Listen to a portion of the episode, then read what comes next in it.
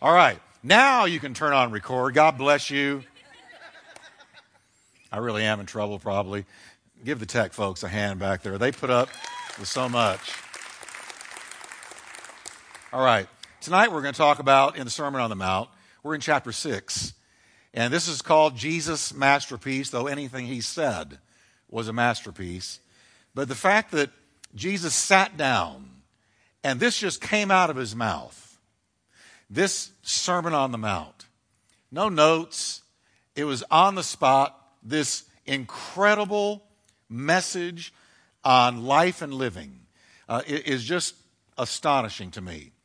It's just amazing to me. It's one of the evidences that he was God. Okay? So he deals with all the practical issues of life. Sermon on the Mount is all about living on earth and preparing for eternity while we're here. Um, it's very, very practical, applicable, um, relevant to everyday living. And tonight we'll prove it because we're talking about money, worry, and a bad eye. Now, last time we talked about the greatest prayer ever prayed, the Lord's Prayer. It, it got me back into praying that prayer this week. Um, I'd kind of gotten away from actually praying that prayer, and I did it some more this week because just teaching it last week reminded me how good it is. We saw the Lord's Prayer literally covers every need you will ever encounter in life. There's nothing in your human life you will ever encounter the Lord's Prayer doesn't cover. And the Lord's Prayer is tucked away right in between what Jesus had to say about giving, praying, and fasting. Notice he didn't say if you fast, he said when you fast. Everybody say amen. amen. Now, following these topics, Jesus transitions into a discussion on money, worry, and a bad or evil eye. And those three are all connected to one another. Matter of fact, the, the Sermon on the Mount, remember, it didn't have chapters. It's just one long continuum. That's the Sermon on the Mount. We broke the Bible up into chapters. God didn't. Now it's okay. I'm glad there are chapters. But remember, he just sat down and taught, and Matthew 5, 6, and 7 were all just one long, stupendous, profound message. Now, first, the Lord deals with what our primary pursuit in life will be. Are we going to be primarily focused on money, on possessions, on material stuff, or are we going to be focused on the kingdom of God? And I'm going to tell you, that makes the difference in people. What is your primary focus in life? Everybody's got one. What is ours? Jesus deals with it. Everything Jesus taught it was practical, but it went straight to our heart, dealt with the motivations of our heart. What was in our heart? The need for our heart to be changed, rearranged, renovated, redirected, recalibrated. Jesus said in Matthew 6, verse 20, we're going to pick it up there. Do not lay up for, let's read this together, can we? Do not lay up for yourselves treasures on earth where moth and rust destroy and where thieves break in and steal. Now I want to stop right here and talk about what Jesus knew to be true about every person in this room, everybody listening to me, every human on earth. We all have a primary pursuit in life. All of us do. You may have never thought about it. But everybody in this room, in this sanctuary, has a primary pursuit in life. Every human being out there carries a treasure in their heart. Our hearts are treasure collectors. Our hearts, I don't care who it is, are going to grab onto something we value most and declare it our treasure. For some people, it's money. And I've known a lot of those.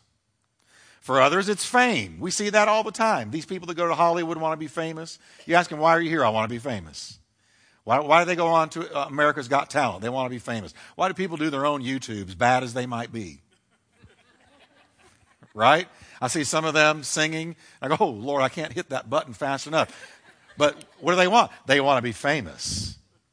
They want to be known because that's where they get their meaning. Uh, others awake, sadly, to pursue some addiction. That, that's what they live for. They wake up to chase that addiction. For some people, it's a lifelong dream. It might be a career. Uh, it might be being with some particular person. It might be achieving some cherished goal. But whatever it is, we wake up and there is a treasure that decides what we're going to pursue in life, what we're going to chase after. There's nothing wrong with most of those things that I read. Most of them. So long as, watch this, church, so long as they're subservient to God's will. It's when they take the place of God or even become our God that they're wrong and out of balance. And see, when they become our God, we call it an idol. An idol doesn't have to be some little wooden or stone or uh, some, some little uh, figurine that we bow down to and worship like, like, like we picture Old Testament people doing. Our culture is filled with idols. Can anybody say American? Now watch this. Whatever becomes your primary treasure and pursuit, that's your God. And if it's anything other than Jesus Christ, it's an idol. And that's idolatry. Now, Jesus deals in this passage with money because he ties money to that which we look to primarily in the main for security rather than to God. The pursuit of money is what most people turn to to feel secure. Jesus knew this. He, the underlying motivation of, of most chasing after money is so we can feel secure and have the things we want. And we, we put all of our security in our bank account, in what we possess. Jesus is going to show us later that the pursuit of money and possessions is the default choice of the entire world. He says in Matthew 6:32, after all these things, what you're going to eat, what you're going to wear, what you're going to drink, all of the basic uh, uh, necessities of life, after all these things, things the Gentiles seek. He means the entire pagan world seeks after these things instead of after God. Jesus said, I'm going to give you, my followers, a better way. And, and the rest of what we're going to study tonight is related to this right here. Let me give you a better way. Lay up for yourselves treasures in heaven, where neither moth nor rust destroys and where thieves do not break in and steal. One of our staff members this week realized that somebody from another state had hacked into their account and took every dollar out of their bank account. Every dollar from another state. Are you ready? From New Jersey. They got their number and they hacked into their account and drained their entire bank account. And I thought of this verse because Jesus said, when it's earthly possessions, it can be stolen, moth and rust can corrupt it. In other words, earthly possessions are not secure. You can lose them like that. Now, here's what G- he's telling us something amazing here. He says, and I like to put it this way you can't take anything with you to heaven, but you can send some things ahead. Now, I want you to catch that thought because that's the amazing thing he's telling us in this verse. You can't take anything with you. We've all read the stories. I read a story. I've read stories where uh, a wealthy man was buried with his car. There's people buried with their guitars, buried with jewelry, buried with their, but, but it's, it's, it's, I mean, it's really kind of crazy because you can't take it with you. But Jesus is telling us you can send some things ahead. You can send treasure ahead. Though our lives on earth are short, they are a blink, blink, sandwiched in between two eternities. That's how fast your life is. James said, What is your life? It's even a vapor that appears for a little time and then vanishes away. That's, that's your life compared to the two eternities on either side of you. Yet this lifetime, folks, according to Christ, is the only time we have to store up riches we're going to enjoy for eternity in glory. This is the time we have to do it. He said, don't chase after what you're going to eat, what you're going to, don't make your primary pursuit material stuff. He's going to tell us later, seek first the kingdom of God. Make that your primary pursuit. And if that is your primary pursuit, he said, I will see to it that all the things that the Gentiles are constantly worried about are added to you as a side benefit of having sought first my kingdom. Powerful stuff. Now, this is why the Lord, in his parable of the rich man, I, I often think of this parable because it's the only time in the Bible when Jesus called somebody a fool. And it's a rich man. And Jesus called him a fool for one reason. He said, You were not rich toward God. Think about that. Throughout his entire productive, fruitful, what we would call successful lifetime, he really wasn't a success because he was not rich toward God. Everything he had done was for himself with no thought whatsoever about God or eternity. He did it all for him. His Godhead was me, myself, and I. Ours is God the Father, Son, and the Holy Ghost. But most of that culture out there, their Godhead is me, myself, and I. I mean, I, if I hear the phrase selfie one more time, doesn't that say it? I mean, selfies, self magazine. Uh, our, our country is awash in self worship. Where, where, my Godhead is my, me, myself, and I. But no, no. Listen, the real Godhead is the Father, the Son, and the Holy Ghost, and we serve Him. Now, but this, this man may have made it onto the cover of Forbes magazine if he lived in our day, because he was extremely successful. But God called him a fool. Luke 12, 20 to 21. God said to him, You fool. This very night, your life will be demanded from you. Then who will get what you have prepared for yourself? This is how it will be, said Jesus, with whoever stores up things for themselves, but is not rich toward God. So here's the Lord over and over again in his teachings, not just Sermon on the Mount, but throughout his ministry. He taught, I, don't want you chasing after stuff. I want you chasing after me. I want you chasing after me. There was a, there was a real popular book, The God Chasers. And, and I think the title had a lot to do with the success because it, it, it, it registered with people who have been touched by Jesus, and now he is their primary pursuit. They wake up and chase him. Amen? Jesus knew human nature like nobody else, so he fully understood that our heart is going to be invested in whatever our treasure happens to be.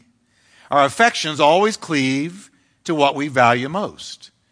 Show me what you love, and I'll show you where your heart is. And show me where your heart is, and I'll show you where your feet are going to follow. This means that if our primary treasure is something in this world, it's going to decide what we pursue in life. Folks, we've got to get this. Because has anybody in here realized how fast life happens?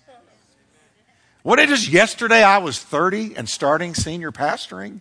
Now being 42, it just it's gone. I'm kidding. But I can't believe 32 years ago I started pastoring. It's happened like that. Somebody asked Billy Graham once, What's the greatest surprise of your life?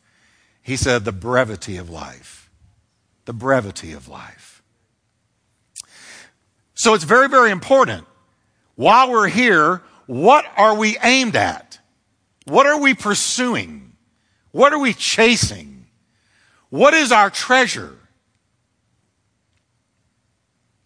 Whatever you pursue in life is going to decide what you hold in your hands at the end of your life. Will it be money? Will it be fame? Will it be career? Or will it be a lifetime's worth of kingdom fruit? I want that last one. I want that last one. I want a lifetime's worth of kingdom fruit. But a lot of people reach, you know what they got at the end, in their hands at the end of their life? Sand sifting through their fingers. They end up with nothing. The rich man in Jesus' parable ended up with so much money and possessions, he had to build bigger barns to hold it all. This guy was, he, he needed a bigger bank. He had made so much money. Yet Jesus called him a fool because he couldn't take one grain of wheat in one of those granaries and carry it with him into eternity. And all that he had saved up would be given away to people that had never worked for it. Jesus said, Who, who's going to get what you've earned? He's telling us there, somebody that didn't even work for it is going to get it. So, dude, what was it all for if you weren't rich toward God? The rich man's thinking went just like this. Then he thought, here's what I'll do. I'll tear down my barns and build bigger ones. That's where I'll store all my grain and goods. I'll say to myself, you have stored up plenty of goods, enough for several years. Take it easy. Does this sound familiar? Eat, drink, and enjoy yourself. And when you stop and think about it, isn't that the way the American dream is supposed to go? This may sound like blasphemy to some of you, but the American dream is not the Bible dream. Because the Bible dream is not to work all of your life and then retire onto a golf course for a few years and die. The Bible dream is that we would serve God all of our days and send treasure ahead of us by glorifying Him in our life so that we enjoy treasure for eternity that can't be stolen. Amen. But the American dream, that corporate chief out there, here's the way he's thinking. You work till you're in your 60s, then you retire, you get your gold watch, you take your nest egg, you move to a dreamed of location, and you play golf. Eat, drink, and enjoy yourself, he said. Boy, Jesus knew people. But what he didn't take into account was he had no guarantee of tomorrow, neither do we. God said to him, Fool, tonight you will die. That's exactly Jesus' point in the Sermon on the Mount he advises, here it is, don't allow your heart to chase after things that can be easily stolen here today, gone tomorrow. Focus instead on pursuing the kingdom of God, for kingdom treasures cannot be corrupted or stolen. What we all want to hear is this Well done, good and faithful servant. You've been faithful over little. I'm going to make you ruler over much. Enter the joy of your Lord. That's rich. Amen? So Jesus taught a life lived to the glory of God with the kingdom of God as our primary pursuit stores up indescribable treasures in the life to come. As Paul wrote, eye has not seen, ear has not heard, neither has it entered the heart of man the things that God has prepared for those who love him and glorify him. So, church, hear me carefully. For many in our culture out there, this is all there is. You live your life, you die, you return to the dirt. That's it. There's nothing beyond. So you might as well eat, drink, and be merry because this is all you're going to get. But to the Christian, to the believer, that's not it. This is only stage prep for the world to come. And what we do with the time God gives us, the talents God gives us, and the opportunities God gives us is going to determine our reward in the life to come. Now, I got to be honest, as a preacher of the word, and I got to tell you the flip side. The person who lives for themselves, who remains in sin, and cares nothing for God in this life, is also storing up for eternity, but not what they will want. Listen to Romans 2, verse 5. But because of your stubbornness and your unrepentant heart, you're storing up wrath. Everybody say storing up wrath. Wow. So you can store up treasure or store up wrath, but there's no other option. Storing up wrath against yourself for the day of God's wrath when his righteous judgment will be revealed. So there's going to be a day of judgment or a day of reward. Which one do you want to be in? Amen. Now, keeping that in mind, he, he's dealing with the, the, what, what you're chasing in life. And then Jesus talks about a good eye and a bad eye. And, and this connects to what he had just said. The bad eye, he's going to talk about, refers to the person who pursues riches for riches' sake. He said, The lamp of the body is the eye. If therefore your eye is good, which means clear or healthy, your whole body is going to be full of light. But if your eye is bad, your whole body will be full of darkness. If therefore the light that is in you is darkness, how great is that darkness? Now, Jesus is again addressing the importance of our focus in life. Isn't that what he was just talking about? Yes. What are you chasing? What's your focus? What's your treasure? So now he's just continuing with this idea, this thought, this truth. What is your eye? And I take it to be the eye of your soul your inner man's eye. What is it looking at? What's its, what's its focus? Are we focused on the kingdom of God, on Christ himself? Is our primary inward gaze directed toward the things of God? Or is it directed towards the fleeting treasures of this world? Because again, that makes the difference in people.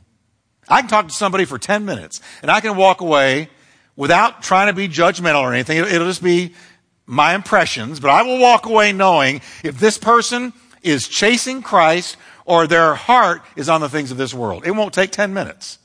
Just listening to what they say. Jesus said, if your eye is focused on things of this world, he calls that a bad eye, an evil eye. Just the sound of that, I don't want one. Right? whatever our primary focus is, will either fill our lives with light or plunge them into darkness. Oh, what a truth that is.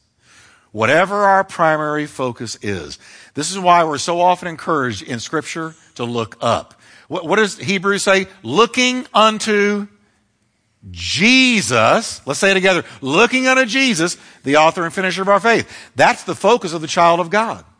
In Colossians 3, Paul says, if, if then you are raised with Christ, seek those things that are above, where Christ is. That's what you're chasing. Set your mind, which is the same thing as the eye of your soul, on things above, not on things on the earth. Now you might be wondering, you know, Jeff, how do I do that? I don't know how to do that. I, I, I want to be that way. I can only tell you what works for me. Because I have found that if I don't get with God first, I'm playing catch up the rest of the day. So I have a little saying, and you know what it is, but I'm going to keep on saying it because uh, I don't think there ought to be a Christian on the planet that does not have an established devotional life. How are you going to abide in the vine? How will I abide in the vine if I don't get up daily and get with God?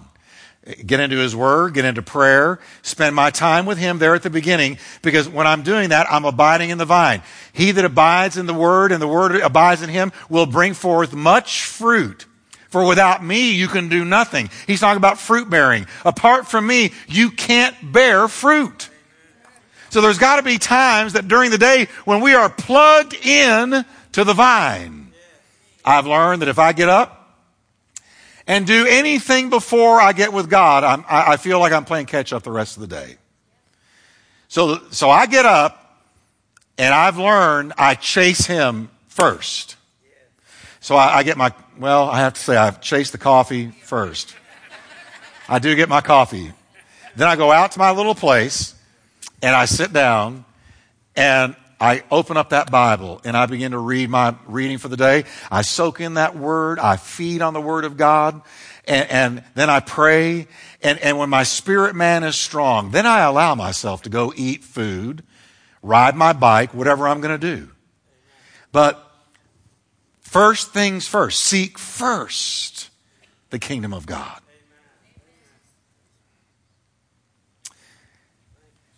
Because if you don't, other things are going to grab your attention real fast, and your mind's going to be harried and harassed and hassled the rest of the day.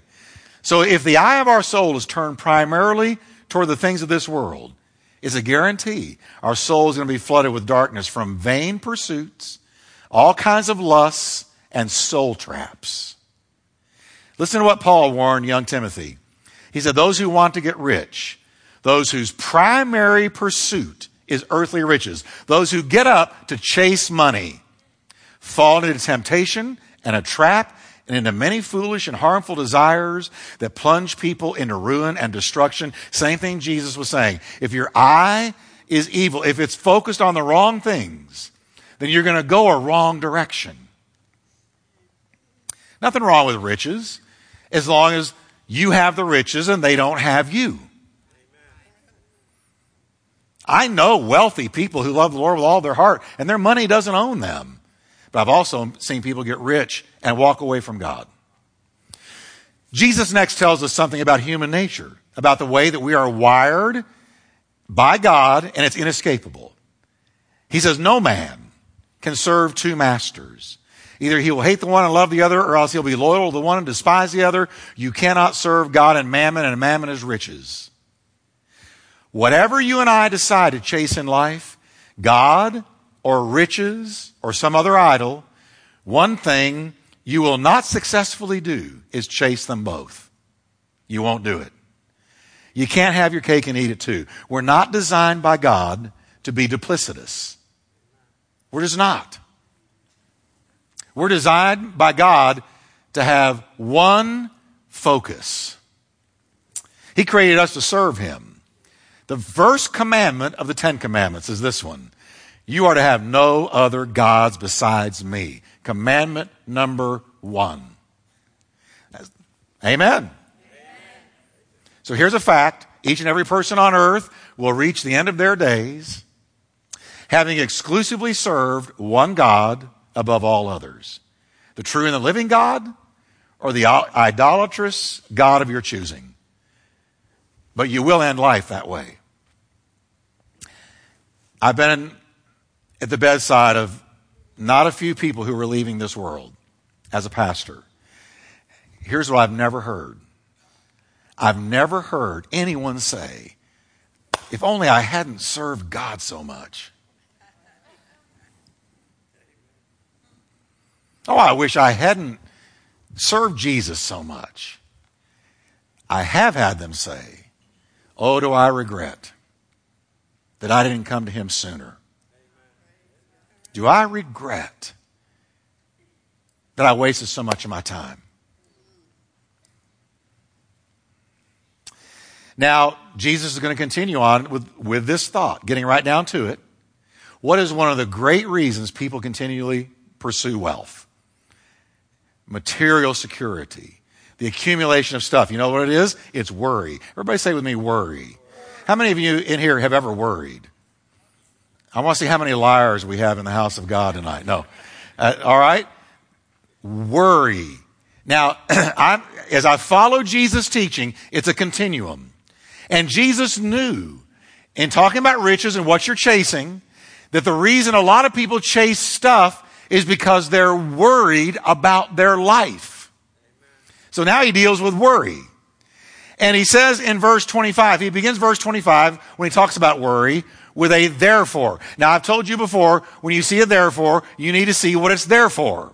Therefore is a connective. It connects what he just said to what he's about to say. So he's letting us know with the therefore, he's continuing his thought on money and riches and why we chase it. He says, therefore I say to you, let's read this together because we need to, some of you need to hear this tonight yourself. Therefore I say to you, do not worry about your life. Let's do a little preaching to one another. Turn to your neighbor and say, don't worry about your life.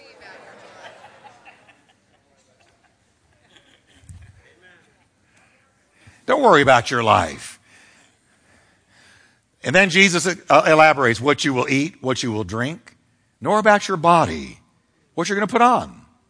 Is not life more than food and the body more than clothing? I love the way the Living Bible puts it. So my counsel is, says Jesus, don't worry about things, food, drink, clothes. For you already have life and a body. And they are far more important than what to eat and to wear. I, am a word guy, and especially when it's Bible words, they so matter. Worry is translated from a Greek word that means drawn in opposite directions, divided into parts. So literally, to go to pieces, being pulled apart.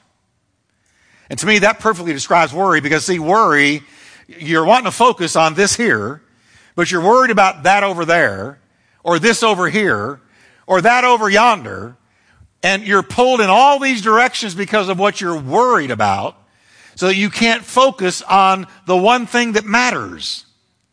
And that's Jesus' whole point. If we're going to seek first the kingdom of God, we can't be a worried person. Or we're going to be pulled apart in different directions. We worry we're not going to have enough. We worry about where the next dollar is going to come from. We worry about the basic necessities of life, what you're going to eat, drink, wear. And, and I'm, I'm convinced that's why he led up to this by talking about the pursuit of riches because we seek after money because we're worried we're not going to have enough for our life.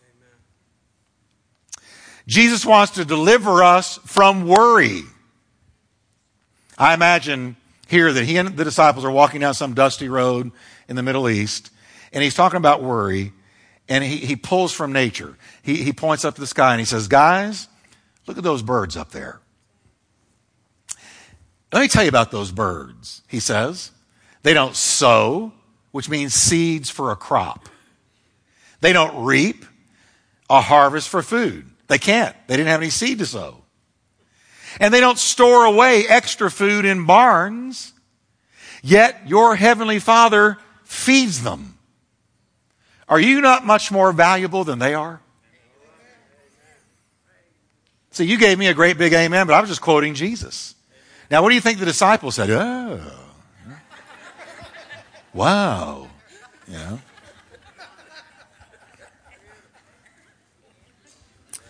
Here's the deal. Since they have no harvest of food or barns in which to store extra food, birds are totally dependent on the provision of God each and every day.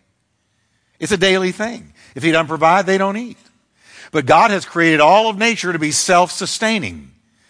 So, so that they always have food. Well, most of the time, except in times of terrible drought or whatnot. But uh, Jesus' point is this. If God cares about that little sparrow, you think he's not going to take care of you?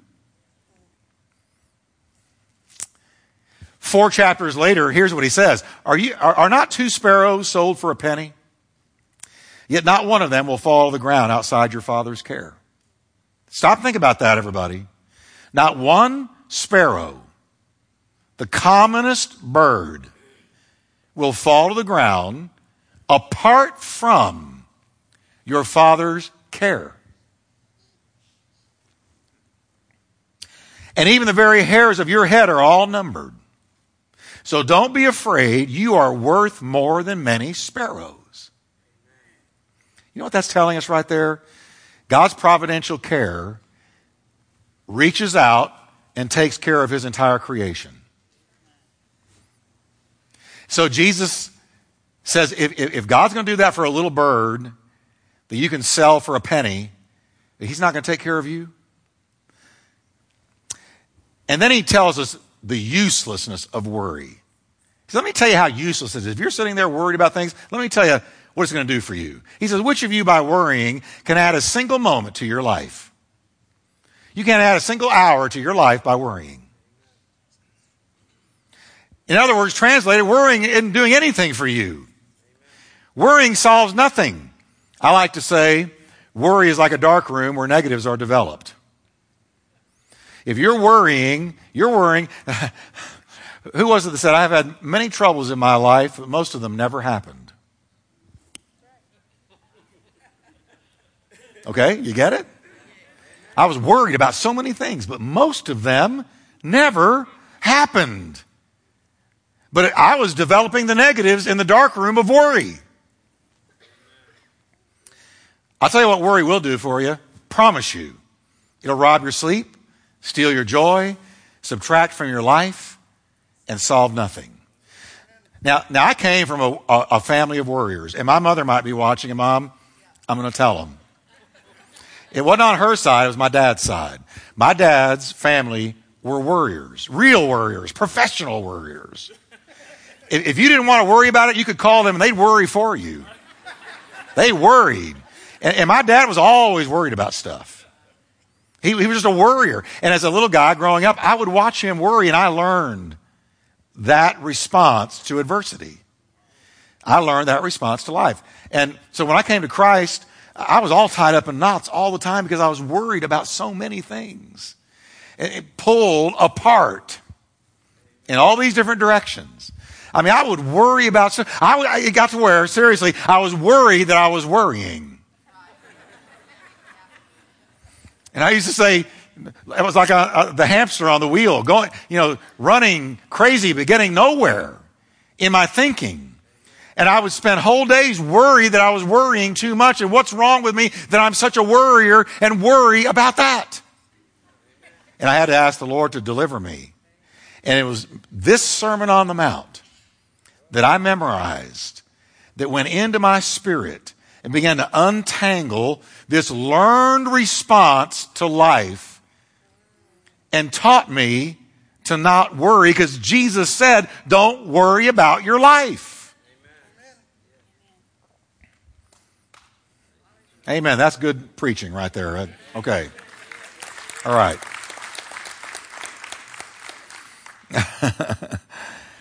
and, and then he turns from the sky to the nearby field and he points to the flowers blooming there. And he says, Why do you worry about clothing? What do you worry about? Consider the lilies of the field, how they grow. They don't toil, that means work. They don't spin, clothing. And yet I say to you that even Solomon in all his glory was not dressed like one of these lilies. Just one of those lilies puts to shame Christian Dior or anybody else. Calvin Klein, anybody else. Here's the bottom line of the Lord's message on worry. And this is a command. He didn't say, go think about this. He said, don't do it. Here's the bottom line God, in His gracious providence, takes care of the most insignificant of His creation. Therefore, He will take care of you. That's His point. In verse 31, he tells us for the second time. Let's just read it together. It's right up there. Read it with me. Therefore, do not worry, saying, read it with me, what shall we eat? What shall we wear? For after all these things the Gentiles seek. So there's a command. Second time in one sermon. Quit worrying. The entire world worried about basic necessities is worry driven rather than faith driven. Jesus assures us, for your heavenly Father knows you need all these things. He already knows. That's what Jehovah Jireh means. Jehovah Jireh, the provider, means he sees ahead of time. He knows before you know what you need. He already sees it. Since we know that God will take care of us, it frees us from worry so that we can seek first his kingdom. That's where he's going with this. He advises, can we read it together? But seek first the kingdom of God. I hear about five of you. Come on. Seek first the kingdom of God and his righteousness, and all these things, food, drink, clothing, shall be added to you.